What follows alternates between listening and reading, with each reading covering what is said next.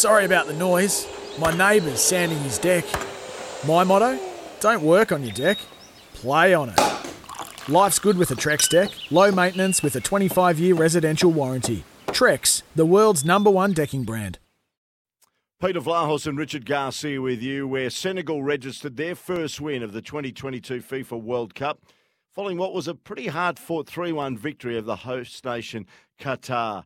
Uh, of course, for Qatar, that's the end of the road. They've got one more group game to come, but it all now centres on Senegal's uh, clash with Ecuador in their last group game, which determines which of those two nations would probably join the Netherlands through to the last 16. But it was an interesting contest, and even though there was a lot of criticism, uh, Richard Garcia, about Qatar in their first uh, match when they lost 2 0 to Ecuador, they were certainly a better side second time around. Yeah, they definitely were. They started a bit slow and uh, they they set their stall out and, and try to sit deep and frustrate uh, Senegal. But in the end, they they got forward in that second half and, and played a lot better and showed exactly what they're capable of.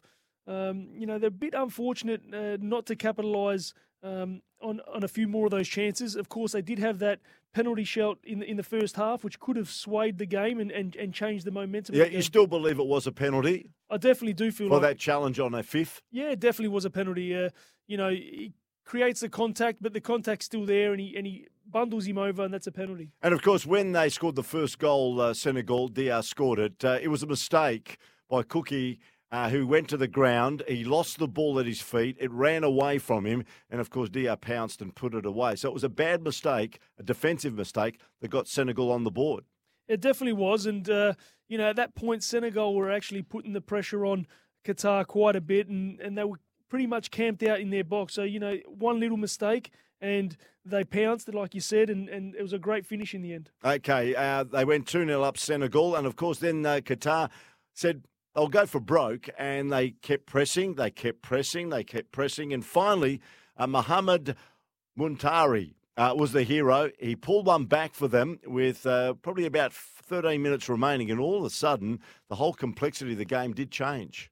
Yeah, it was a fantastic goal, a, a great uh, uh, run and cross from Ismail Mohammed uh, to find the head of Muntari, and that really then got uh, Qatar uh, very much back into the game, and, and they were. Did you re- feel they could claw it back eventually, or did you thought, well, uh, it's going to still take a lot for them to get the second? Yeah, it, it was still going to take a lot uh, to, to to get the second, but you know you could just tell that Senegal was starting to uh, feel feel the pressure a little bit. The crowd got on on on, on top of them a little bit, but um, they calmed the nerves with making the substitutions, and the young guys came on and, and steadied the ship for for Senegal, and eventually got the third. And they got the third, and that was basically it, wasn't it? Really?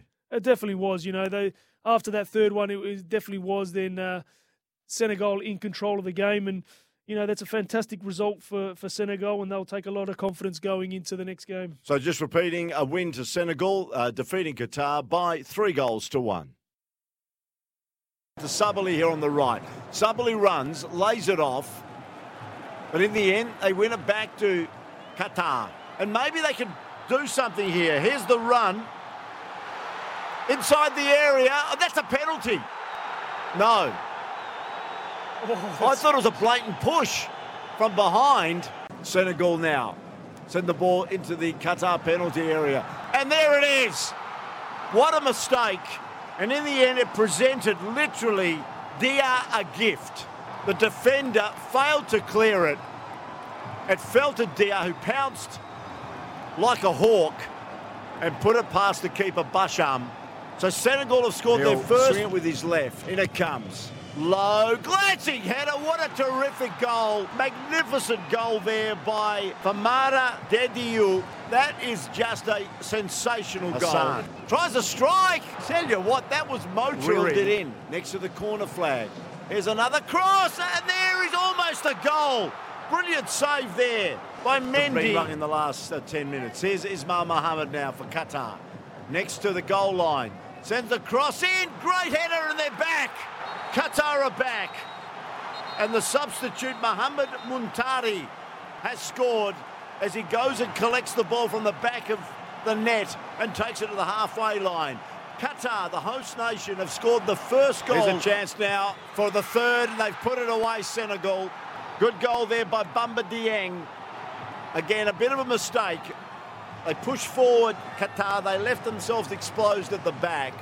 For logbook servicing you can rely on, you need to make the right choice. You need trained professionals who are fully qualified to service your car according to manufacturer's specifications. For real peace of mind and a nationwide warranty, book in or book online at repcoservice.com.